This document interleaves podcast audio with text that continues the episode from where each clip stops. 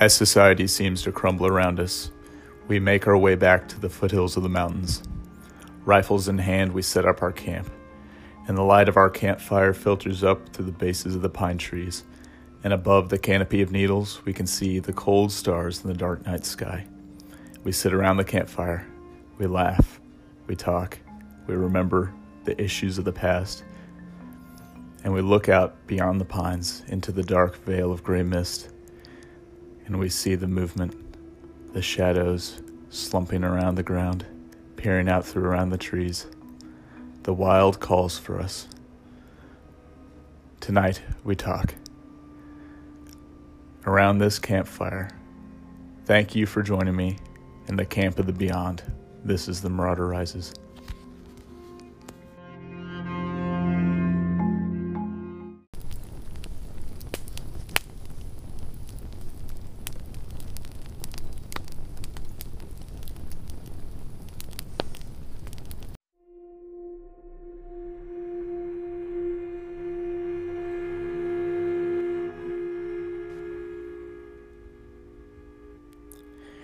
You know what I really hate? When I wake up to a tapping on my window, and I open my eyes and pull back the curtain, and I see my dad standing there in the darkness just outside my window, and he says, "Come on, son, let your old pa in." And I point my gun at him and I say, "You're not my pa." I can hear my dad snoring in the other room, and he gets this hateful grimace on his face, and he turns around and he walks off towards the forest, and as he moves, he starts to vibrate, and his skin slumps off and flakes as he walks towards the forest, and then all that's left is a shadow as he moves deeper into the pine trees. It's a really good tweet. Sorry if I sound a little hoarse. I have that southern allergy. It's allergy season, so I'm sitting here with my hot tea and honey, old school gang, and what is that? That meme, average medicine enjoyer, and then the hot tea and honey enjoyer, or hot tea and honey appreciator, and it's the Chad guy. Anyways. So I thought we'd talk about something a little different tonight.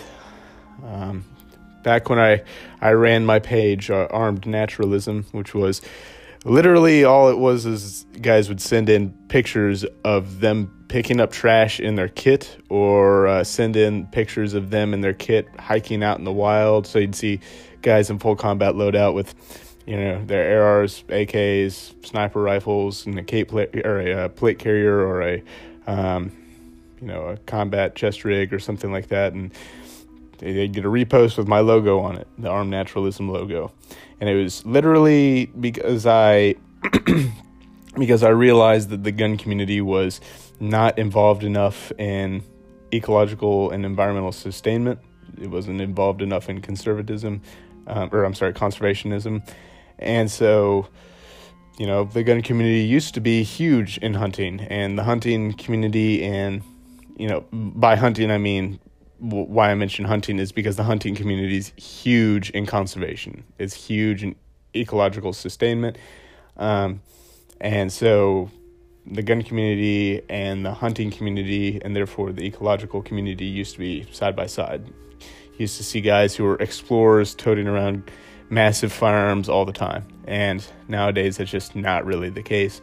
And my idea was that I wanted to get the gun community closer back to that environmental movement, and my page got banned from Instagram because, of course, the progressive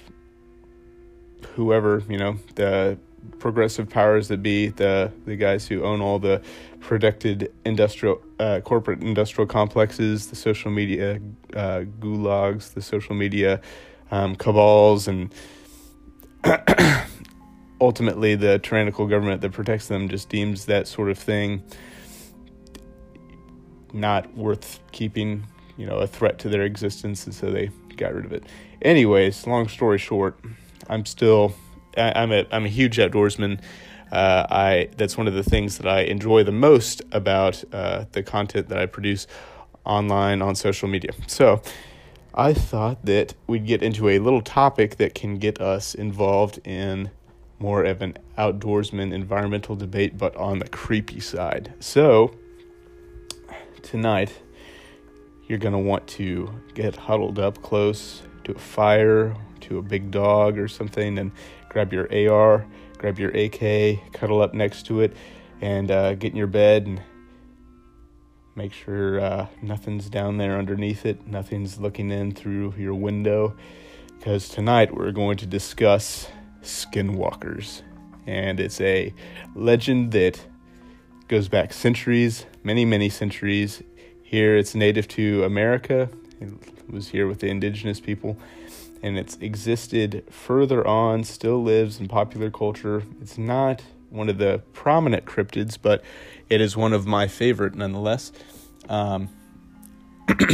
So get cuddled up, grab your AR, listen to old Papa Marauder, and we will get into Skinwalkers.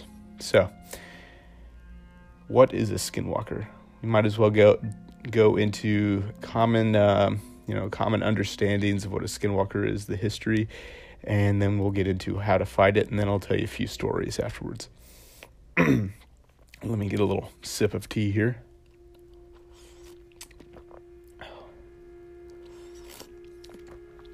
It's really good. Okay. So I'm just making sure time looks good on, made sure my app was still recording. Okay, so what is a Skinwalker? They are commonly confused with Wendigos.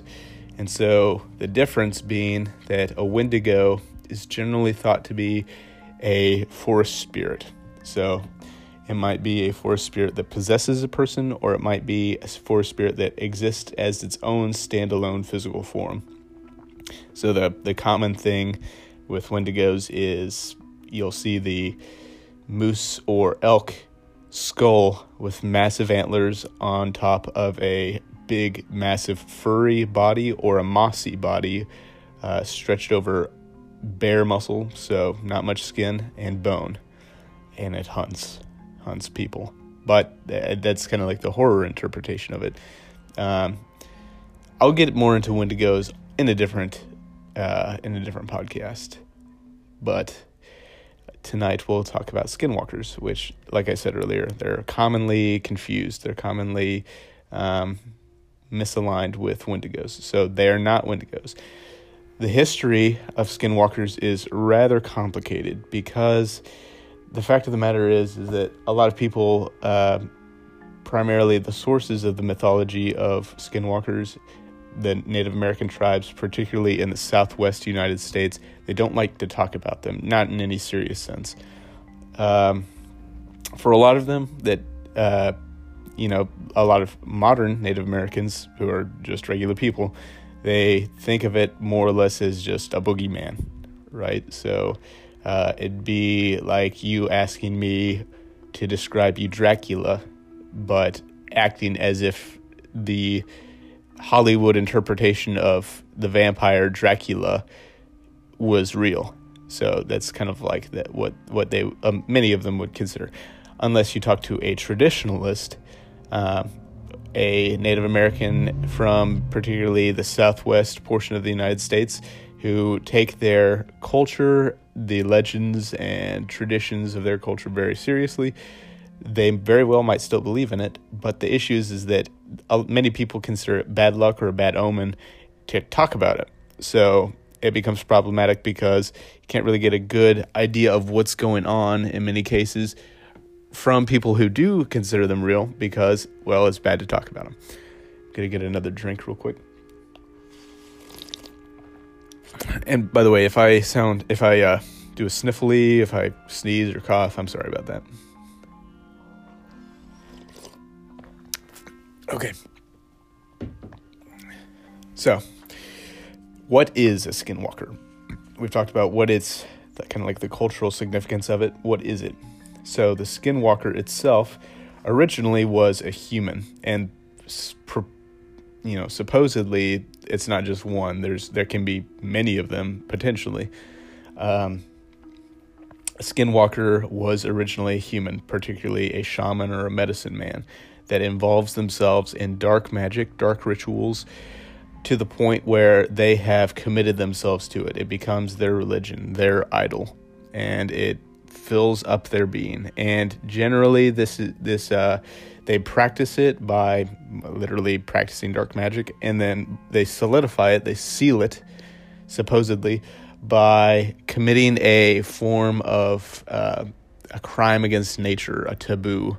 And so you'll see many of these instances of monsters in Native American folklore as a form of, I guess, taboo, a crime against nature. That's how they explained it. So, for example, the Wendigo, super popular interpretation of crime against nature. It's crime against nature that would cause you to become a Wendigo, or necessarily the cause the spirit to possess you, or the spirit would possess you to drive you to do this, was cannibalism. It's a horrible crime against nature, horrible taboo, and so that was the taboo that was commonly associated with the Wendigo. With skinwalkers, it's not necessarily anything from what I have been able to find. So a skinwalker can become a skinwalker primarily by incest, murder, rape, various forms of intense criminal activity, bestiality. It can be a sexual taboo, a sexual crime against nature. It could be a murderous crime against nature, a violent crime against nature.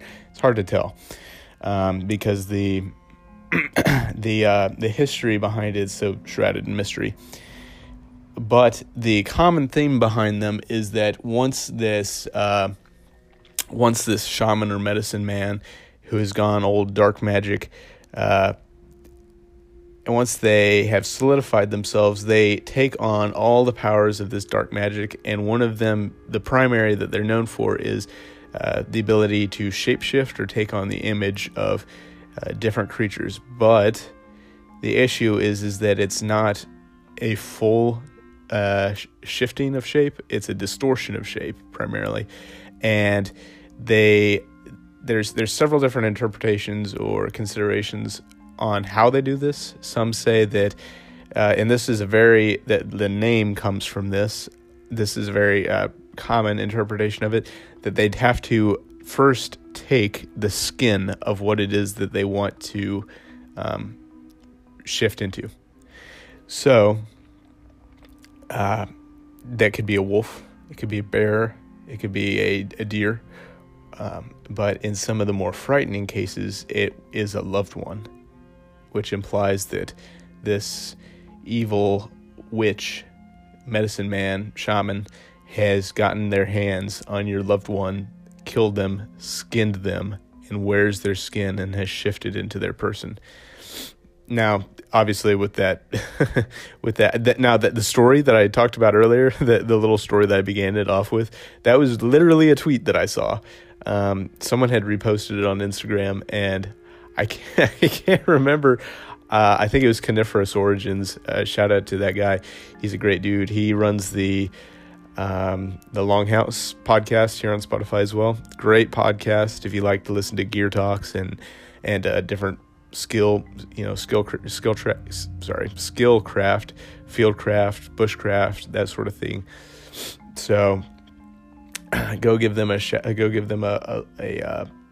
look. His co-host's name is Caboose V2, I believe, on Instagram. And Mac or Buddy, I can't remember his username because it changed. He's gotten banned quite a few times on Instagram, but he's also another good guy. He's a regular on that show. Anyways, they talk about cryptids on their show a bit too, and so they've been doing this for a little while. But Coniferous Origins, he had reposted that tweet, and I saw that, and so I could not help myself but retelling it. But back to the skinwalkers, So there's that first interpretation of how they can shift into shape, right? Or shift into an image that they want to appear like. So like I said, it's a distortion. So some people say, no, it's not necessarily that they have to have the skin. They can distort themselves to appear like some other creature. So let's say they wanted to turn themselves into a wolf. The other interpretations, without having procured the skin, some people say, well, they might possess a wolf, or they might possess a person. They might use the body of these creatures, not necessarily killing them or taking their skin, but by possessing them. And then some people say that their ability is not to possess or to take the skin of. They can just make themselves look like different things. So potentially they could make themselves look like your father tapping outside your window while your real father is in the next room to you in his bedroom snoring. So that's a little explanation of how all the different potentials that they could do it, or maybe they could do all three, who knows? But their image is terrifying, apparently. The idea being is that whenever they eventually... Now, here's another complex issue about them. And there's a whole bunch of different interpretations depending on which region you talk to or which mythology of Native American folklore you delve into. Some people say that they do indeed die a natural death.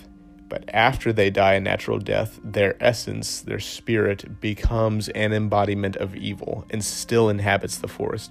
So not necessarily like a ghost, but there is something physical, tangible there that resides in the forest, a dark creature that stays there in the forest and lives there even after it's died, because it has, by devolving into dark magic, it has tied itself to the physical earth. So if you think about it, now I'm kind of adding my own little interpretation into it. I think that it's kind of like a metaphysical concept that maybe they still inhabit a physical body or a physical persona in a physical location, because the more darker and corrupted form of magic they take on, the less of a spiritual essence their spiritual essence becomes. So their spirit becomes more and more like a physical icon or a physical persona. That's just kind of my view of it, me trying to give a little bit of an explanation as to, give us a way of thinking about these legends, how these legends work. Another interpretation is that they don't die, but they become further corrupted as they live. They potentially live on forever, but they continue to be corrupted. They become more and more evil, but not just their inside, not just their intentions. Their appearance becomes more corrupted. They become more decayed in their body. You might see them walking around and you think, depending on what you're looking at, it's going to vary, but you look at them and you say, why is that thing walking that way? That is an unnatural way of walking. It looks like its legs are bending backwards as it walks forwards. Why is it doing that? And then you realize its legs are backwards. Get it? It's walking towards you, and its knees bend behind it as it creeps forward. Think about that. Jeez, that is freaking nightmare fuel right there. I'm just imagining this massive, long-armed shadow with long legs, and it's moving towards you, and its legs are bending backwards as it walks towards you, like its upper body is turned directly in a 180, and its ass is pointed towards you. But so is the front of its torso, and its face is looking towards you, and it's creeping towards you like that. Terrifying. Holy crap. So, yeah, I hope you're cuddling with your AK or your AR right now, because, oh, gosh, this one time I told these stories. I'm going to tell you the same stories that I told some of my friends out on a camp out, and it was a bunch of friends and their wives, and me and my lady were there with them, and so I tell the Skinwalker and Wendigo stories there at the campsite, and as I'm in the middle of one of these, it's like a terrifying portion of one of these stories. Virgil, my chow, my big dog, he stands up and looks off into the forest and starts growling, and I turn and look, and everybody's looking at me, and they're looking out into the forest, and then I just casually turn back. It's a little bragging moment on myself. I thought it was hilarious, because I didn't really think I was doing it at the time. I was just kind of turning and looking to see what he was seeing out in the forest, and then resuming with my story. But everybody saw me looking out into the forest, thinking they all thought I saw something out there, and then turning back to continue with the story. Hilarious when they told me afterwards. But whenever you're out there at the campfire late at night, or even in your room, in your windows next to your bed, in the darkness is there. Is that a tap on your window? Is it a scratching noise? That's just a tree branch, right? Or do you have a tree out in your backyard? That clicking on your floor, it's just your dog. Is it your dog?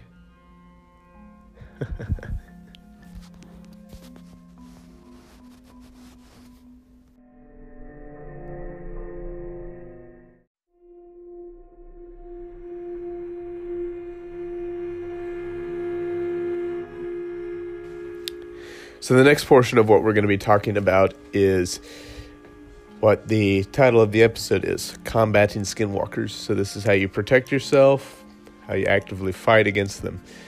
If you hear voices in the background, that is just the local Strigoi underneath my bed chattering up away. It's actually my lady.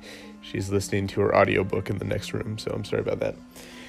So, I saw numerous things.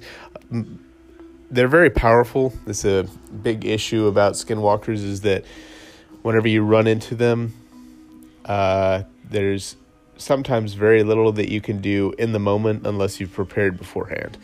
So, skinwalkers, whenever you see them, you can often identify them by, from what I've seen, during nighttime, their eyes glow like red hot coals, which, if they're in a disguise, you know, accurately depicting an animal or a person, it's going to kind of give them away. So, whenever you see them, if you see them in a disguise, they will try to kill you. They might try to gain an advantage over you, or use you in some way, or even possess your body. But if you see them, they're going to try to kill you. And the reason being is the primary way of killing a skinwalker, or at least keeping it from harming you, is knowing its name, knowing who it was in its previous existence. So they will actively try to kill you once you've seen them, so that you don't figure out who they are. So the best way of being able to stop a skinwalker is just simply figuring out who it is. And if you say their name, according to Navajo legend, that's Virgil beating on the floor with his foot as he was scratching himself. According to Navajo legend, if you say their name out whenever you see them, they will die. They will shrivel up, turn into dust or something like that, and die. I'm sorry. They will turn back into the person who they used to be with the skin on, something like that. Another important thing to note is that they cannot come into your house or onto your land without your permission. So, if you see someone that you might know and they're asking oddly for your permission to come into your house or to come onto your land, something like that, something like your father standing outside of the house and saying, "Come on, son, can I come in?" Something like that. That would be a dead giveaway that they're actually a skinwalker. And then furthermore, what I saw was that weapons dipped in white ash, according to Navajo legend, was a way to kill it. Or I guess using just white ash on it directly would kill it. So this is kind of like a contra. It's like an opposite. So the skinwalker, whenever it was in a human form, the way it would kill people, according to Navajo legend, is it had a powder of its own that was called, it was translated as something like corpse powder, and it would blow it at you. And whenever you inhaled it, it would cause your tongue to turn black and shrivel up, and you'd go into convulsions and eventually die. So, and then obviously more gruesome deaths when it's in its more demonic persona, whenever it's taking more demonic shapes. So the way that you would use a powder against it is with white ash. Now, I couldn't figure this part out. You see, white ash is also a species of tree. So whether it's talking about a description of white ash, like as in it's literally just regular ash, but it's taken on a white color, or if it's white, if it's ash from a white ash tree, or if it's like a form of sap or something like that from a white ash tree, I do not know. Maybe someone who is more adept into Navajo folklore or perhaps Navajo medicine types would know better than I do about that. Sorry, my allergies are just really getting worse as the night goes on. So, white ash, dip some bullets in it. I have an assumption. I've seen some stories that guns will, at least at first, keep them held off. I don't think guns themselves will kill them, but guns obviously produce force, so that they're going to do something to a physical body whenever they're hit. I don't think necessarily they would kill a skinwalker unless dipped in white ash, but that's just something that I would speculate. If they're not entirely a spiritual being, if they do have some conjuring into the physical realm, then another physical trauma is going to do something to it, I would presume. Now, continuing on, because effectively, especially when they're alive, right? So if you use a gun against them while they're a living human being and just a witch, then obviously a gun's going to do stuff to them. Now, whenever they've turned into a demonic entity taking on physical form, the extent to which it's able to, guns are able to harm it, I don't know. But the fact of the matter is that they do take on disguises, right? And what's the purpose of a disguise? To fool? I don't think... Now, it might depend on the consideration, the interpretation that you're thinking about. So, like, maybe... It's not that they're actively using that as a disguise anymore. Maybe that's just their form. It's become their form. But if they are using it as a disguise, that's implying that they're fooling you so that you don't harm them in a way, or so that they can gain advantage of some sort. So there's some considerations going in here. I think you'd be better off with a gun than without a gun. To put it shortly. Now, I did also see in some of my research that silver would do the same. So silver, according to European legend, kills Strigoi. So Strigoi is the origins of what you and I would consider a vampire. So the vampire legends go back a long time. They're called Strigoi.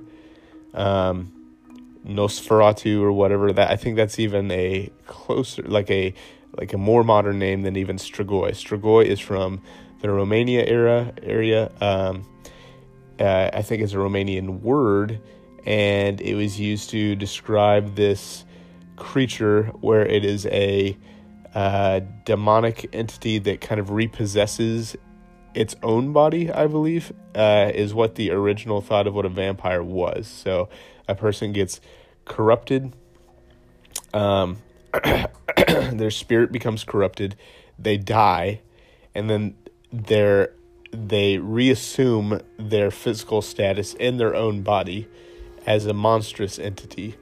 And so it's like a form of physical corruption brought about by demonic spiritual corruption. The reason that silver originally would kill vampires is because silver in the days of alchemy was considered a pure element. So, and a purity would kill a corruption.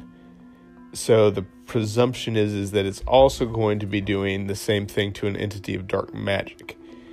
So with a Navajo boogeyman, that's become the way it is through the presumption of dark magic, is presumably going to be affected by silver. At least that's what I rationalize from the legend.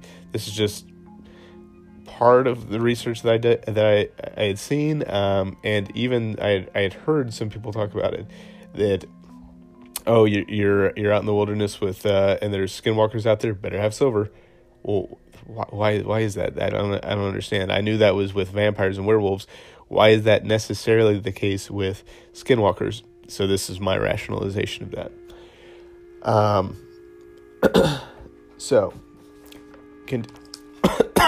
Continuing on, I would presume that a combative means against an entity of dark magic is going to be a form of lighter spirituality, a purer spirituality. So, I would say, this is the Christian me, that being strong in the Lord is going to keep you safe, or at least more capable of combating these things. So if you're an atheist, you're screwed, basically, is what I'm trying to tell you. I'm just kidding. So are these things real? Well, that's going to be up to you to decide. That's like asking, is Bigfoot real or aliens real? These stories have been around for a very long time, and likelihood is that these stories were in attempts to explain something that was real. Strigoi, vampires of the Romanian area, or Eastern Europe in its entirety, they were an attempt to explain something. What were they an attempt to explain? I have no clue. No idea. The idea of werewolves, they were likely an embellished means of what was originally an attempt to explain something. A boogeyman was an explanation that was used often to scare kids, but had its origins probably in the attempt to explain something, trying to explain what there is to fear. Virgil just brought one of his toys in. I'm sorry if you hear some rattling. And so, believe what you want. There's something there that was needing to be explained in many of their eyes. Now, there for sure is dark spiritual entities out there. This is going to get into a little bit more of a metaphysical topic, but with this new age of atheism and agnosticism, there is this adoption of a materialistic worldview. That means the look at the world, and all you perceive to be real is that of material, something you can touch, taste, smell, hear, or see, something that you can measure, and that is putting a blindfold over the human experience by confining what may or may not be real to what humans can perceive. I think it's very foolish. I think it's very foolish to deal with such a faulty, the atheistic and agnostic worldview already presumes human error. Yet it then reaffirms its belief in human cognition. It doesn't really make sense in the slightest, and it presumes, that something that exists outside of the natural realm, aka supernatural, cannot be exist because, well, seeing is believing, right? That's ultimately the view of atheism or agnosticism. Seen as believing, what you experience in the material world is conclusively the only thing that exists. I think whenever it's boiled down to its basic elements, atheism just kind of falls apart because everybody intuitively knows that's not the way this world works. Okay, that's not, and by this world, I don't even necessarily, obviously I'm not even talking about just the physical world. So, are there dark elements out there? Yes. Is there spiritual elements out there? Yeah, for sure. I think the fact that humans have the ability to even comprehend this idea of a spiritual element, despite being a creature of material, is kind of indicative that we realize on a basic level that something else is there. The fact that we can understand that there's things like dark entities out there in the woods is an implication of itself. Why would a creature of pure material, of pure flesh, just a sack of flesh, have any thought of that? It just doesn't make sense. And so there's probably a little bit more going on, probably a little bit more in the human mind going on, probably a little bit more in the human spirit going on. So I would say a lighter spirituality, pursuit of the divine, pursuit of righteousness, knowing God, seeking after him, is going to put you at a greater odds with these dark entities. So that's my little spiritual spiel on that part, a little bit of a metaphysical, philosophical aspect of it. So now I'm going to finish this up with two quick scary stories.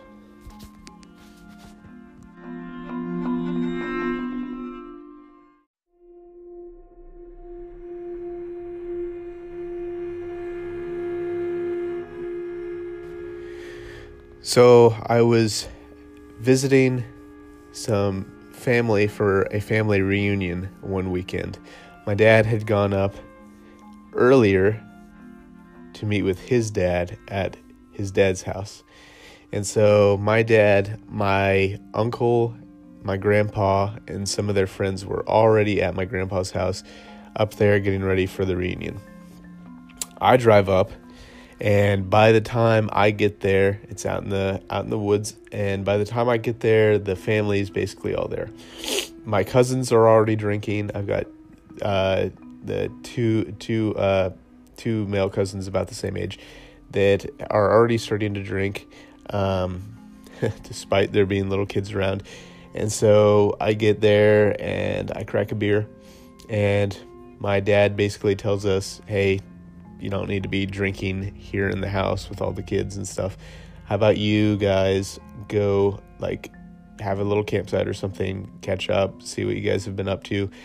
And so we do that. We get out there. We, at my father's prompting, we leave the house. We promise to be back by dinner time or whatever. And so we're heading out into the forest, and one of my cousins is already drunk. And so we're heading out into the forest, and he's kind of stumbling around, and we're just carrying a little cooler with beer in it. And we get out to a spot where there's a little clearing, and we are cracking beers, we're joking around, we're catching up on how things have been. And my drunk cousin is jittery. He is not liking being out there in those woods. And you can kind of tell he's wanting to get back home. So my two cousins live up there, and they live close to my grandpa. Sorry, some guy's blasting by my house in a motorcycle. They live close to my grandpa, so it was not a long distance for them to get there at all.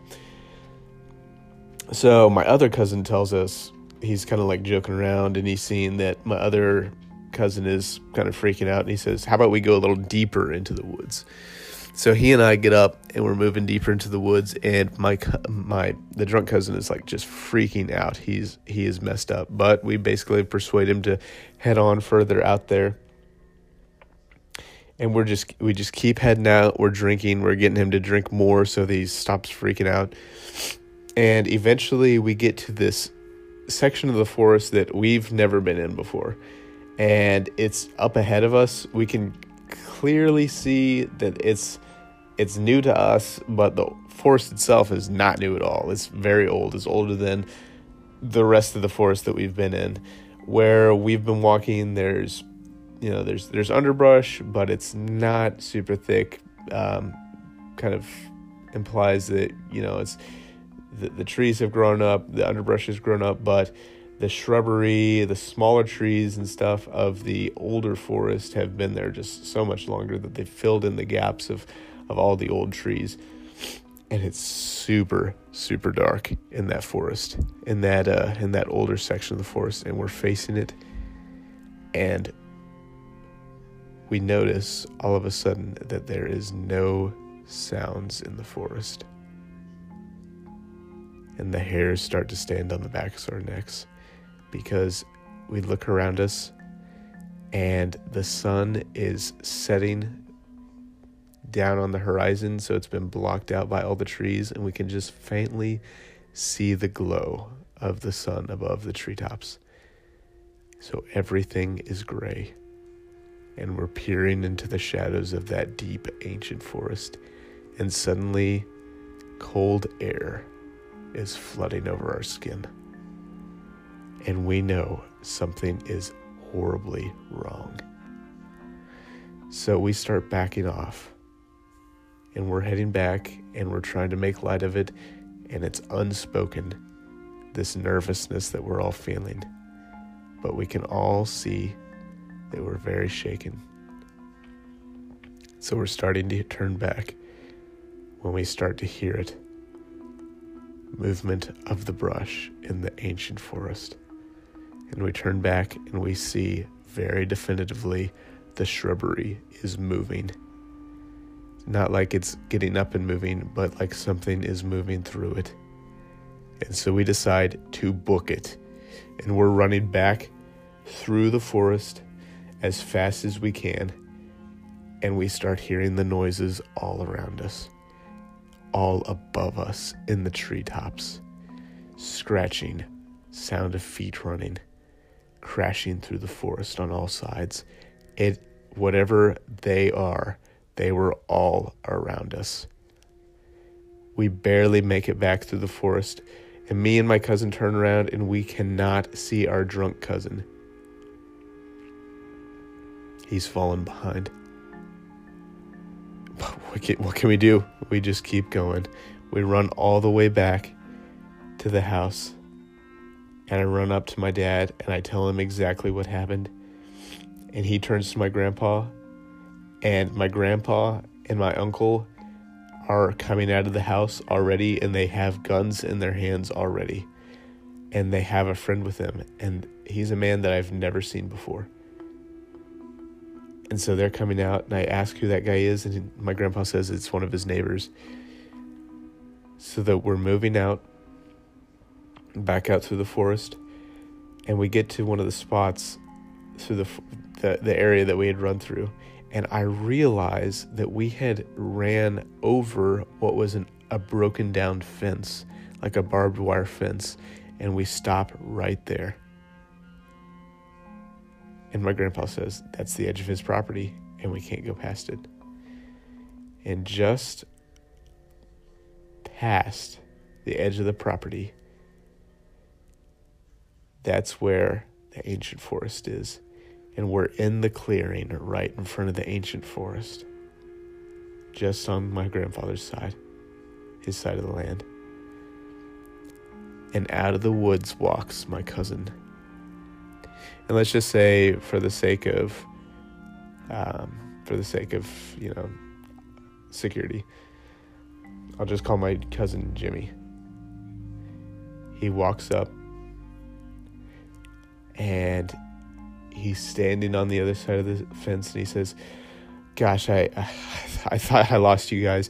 I am so happy I found you guys. And my grandpa says, where'd you go? And he says, well, I tripped and fell back there, and I must have gotten lost, and I heard you guys, saw you guys coming through the woods, so I came out to meet you. And my grandpa said, okay. So there was a little bit of an awkward silence. And my cousin says, can I come across? And my grandfather says, Jimmy can come across. And my cousin got this look of astonishment on his face and a bit of nervousness. And he said, what do you mean? Like, come on, just say I can come across. And my grandpa said, we've had these conversations before. Jimmy can come across. You others are not allowed. That's not part of the deal. You know the rules. And just about that time, we were able to see, I noticed, how long they had been doing this, I don't know. But I noticed across a clearing, in the shadows of the ancient trees, there was something moving down at their bases, back and forth. It looked like shadows. Like if you were to take a shadow of a man, have a man stand in front of you and point a flashlight at him, that shadow that is cast against the wall, it looked like that, except not cast against anything. The shadow was standing there in the open, not cast against any physical object. But at times, as you watched it, it almost looked like it was, there's interference, static of some sort. Sometimes, whenever you looked at it, it was like that shadow of the man being cast by a flashlight. But like there's two flashlights casting at once, and therefore two shadows in two separate areas. You'd look at it, there'd be one shadow, and you blink, and then there's two standing where that one just was. And you blink again, and they're whole again. And then as we watched, we noticed the way they moved, it was crooked. They moved jerkedly, and their bodies weren't right. And where their eyes were, it almost looked like if you were to hold a dark piece of cardboard paper with two holes cut in it, and you're holding it in a dark room, you can slightly see the light on the other side, so it's just like it's gray. It's not even eyes. It's not even anything solid there. It's just like the light is passing through the eye holes. And they moved. And they moved back and forth. And then they started chattering. Not in anything that we could understand. Yips and chatters. And Jimmy started to be pulled back, almost like he had ropes on him. And he was being dragged back, just his body, through the clearing. He couldn't do anything. He was helpless like a rag doll. I was messed up. I was freaking out, and my grandpa and my dad and my uncle and their friend, they made us go back to the house, and they told us to go back inside and go to sleep. They put us in a back room. I couldn't get to sleep. Eventually I must have passed out, but I know that they had been out in the woods all night, because I would look out of my grandpa's window, and see their lights out in the forest.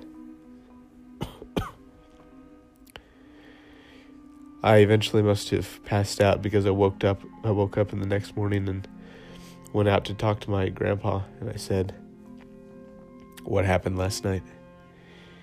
And he said, we had trouble with the neighbors.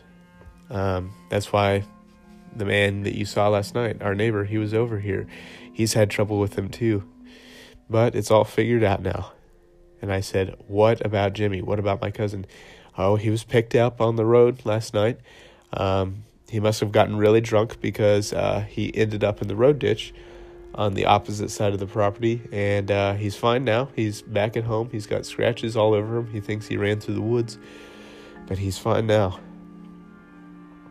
And I didn't know what to make of it.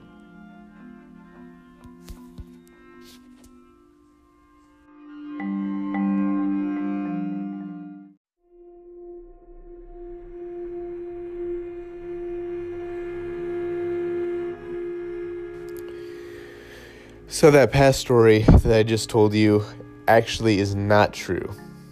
That was a Reddit story that I read. So that, joke's on you, kind of funny. But, so that was a Reddit story. I'm going to tell you about a story that actually did happen to me.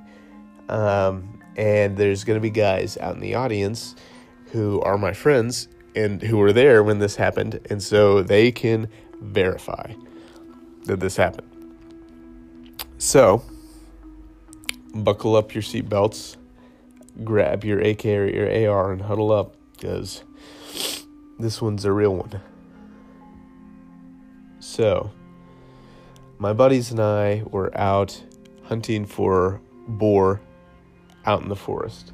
We'd gone out in the day. This was back when I was younger, and there's a hunt lease that I'm still a member of that borders my parents' land, and so we could literally just walk off of my parents' land out onto this hunt lease. And there's a section out in that hunt lease that is just straight up pine forest. There's no oak in it, just pine forest. And so you go out there, and it's very easy to track things because their trails are just like right through the pine needles. So if anything's dug up, it's very clear. The pine needles are like all moved out of the way and stuff like that. So we were looking for dig signs for boar, where they've been digging up roots or wallowing down in any mud or anything like that in the creeks that run through it. And so we'd been looking for that, and we see some sign that appears like some boar had been through there, digging up roots, digging up acorns possibly, digging up various other herbs or roots or something. And so we decided that later that evening we'd come back. Hopefully they would be back in the forest at nightfall. So we go back for dinner at my house, we eat, and then we head back out. We get into my 4Runner, we drive out onto the hunt lease, and we come in through a different way. And so we're walking through the forest. We all have our lights on, and there's no moon out that night. It may have been cloudy, I can't remember honestly, but it was super dark, super pitch black. And so we get to the area where we thought approximately the boar activity would be. So we turn off lights and we sit and wait. And we're there for a little while because, we want the environment to become more habituated to our presence there. And we want the unnecessary disturbance of the light that we came through with to just die back to normalcy. So we're sitting there, and we're getting up and moving occasionally, moving a little bit of a ways if we don't hear anything, or if we do hear something, we'll move to or from. And so we're in the dark, and a gust of wind blows through these pine trees. And we can feel it on our faces. We can feel that wind coming through the bases of the pines, and we can hear it up in the roof or in the canopy of the pines. And the way we hear it is that their branches are reaching out and they're scraping along. If you've never been around pine trees, their bark is like, it's almost like crispy. It comes off in flakes, and so it makes this scraping sound whenever the bark rubs against each other. So the branches were sticking out, and in the wind they were moving around and rubbing against each other's trunks and breaking off pieces of that bark, so we could hear it scraping up in the canopy, and we could feel the little shards of pine bark falling down around us. And it kept going like that. The sound kept going. And then we realized something. The wind was gone, but we kept hearing scratching on the bark. We could no longer feel the wind moving. There's no air current. But above us, high up in the tops of the pines, there was scraping. And then it started coming down the pine trees. And I didn't say anything, and nobody really said anything at first. We just heard it. And there's that, maybe it was just me, but there's that uneasy feeling in the air. And that sound just kept coming farther down the trees. And it's not like it was just one tree. All of these trees around us, the scraping was coming down the trunks. Down, down, scrape, scrape, until it was 10 feet above us, maybe. All around us. And one of my friends screams, "Ah!"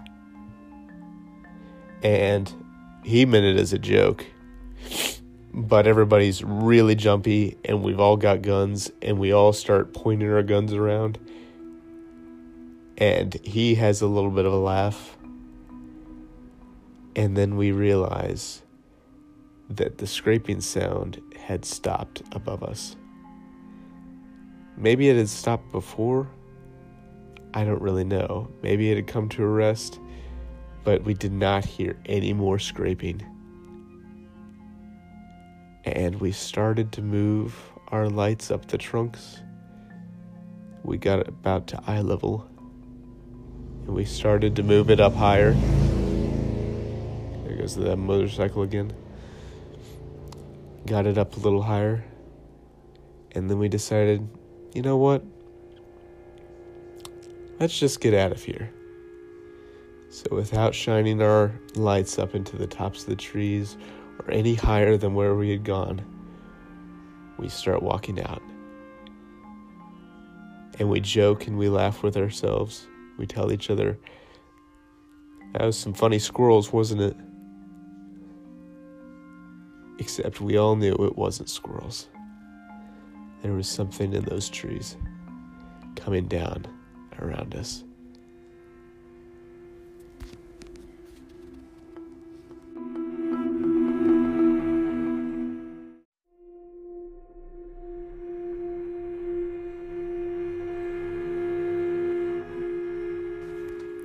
All right, guys, I hope you've appreciated this podcast, this episode.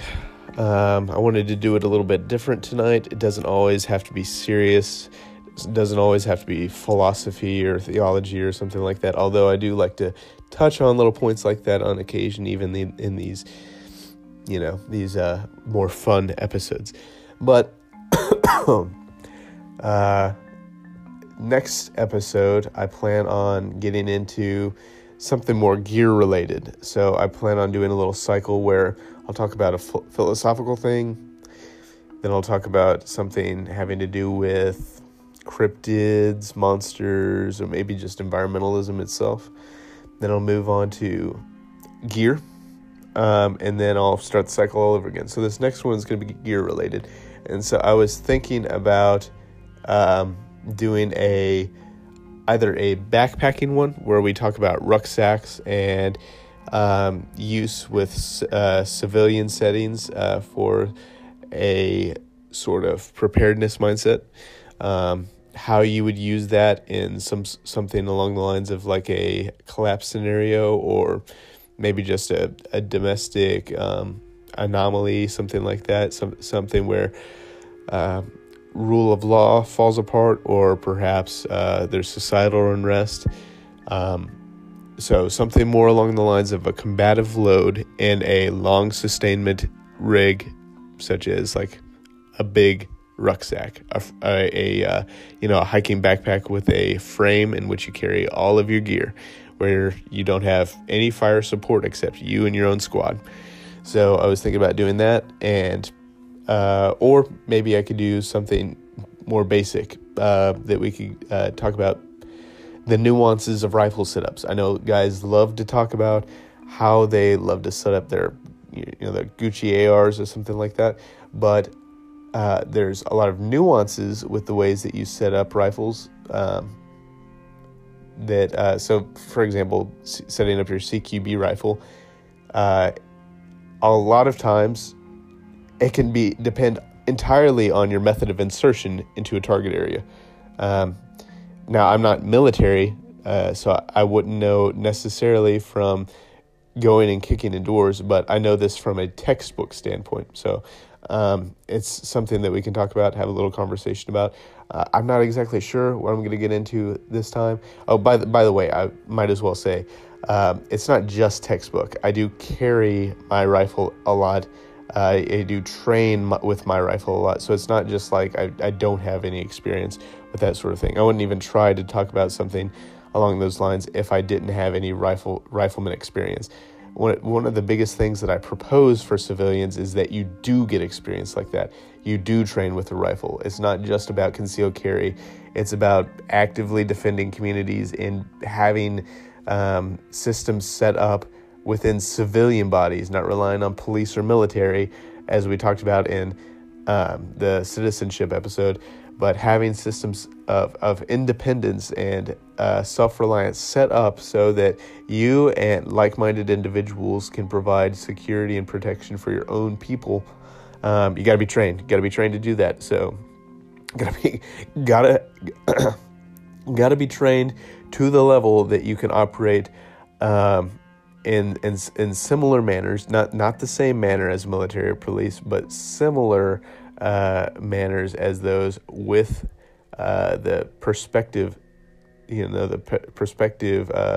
switch, the shift over to civilian, a civilian mindset. So this is not necessarily something that someone in the military would think of, because they have very specific scenarios that they implement their training and their perspectives into, that civilians cannot have.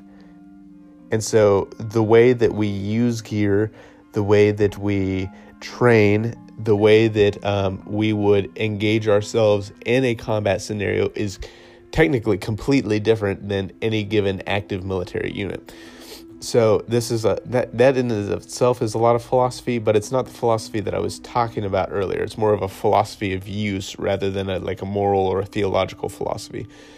So we can get more into that, just kind of depending. A lot of these gear topics can evolve more into a human study, a study of human behavior, a study of human systems, stuff like that. And that's something, a little perspective that I'd like to bring in, but we'll just see. I hope you guys really like this episode. I would say like, comment, share, but you can do that over in my Instagram channel if you'd like to get involved. So my Instagram page is marauder.rises, and if you go, you'll find a lot of similar content, memes, philosophy, theology, and gear related content. So anyways, guys, have a good night. God bless. I hope you have a great week. Until next Saturday, thank you for joining me on the Camp of the Beyond.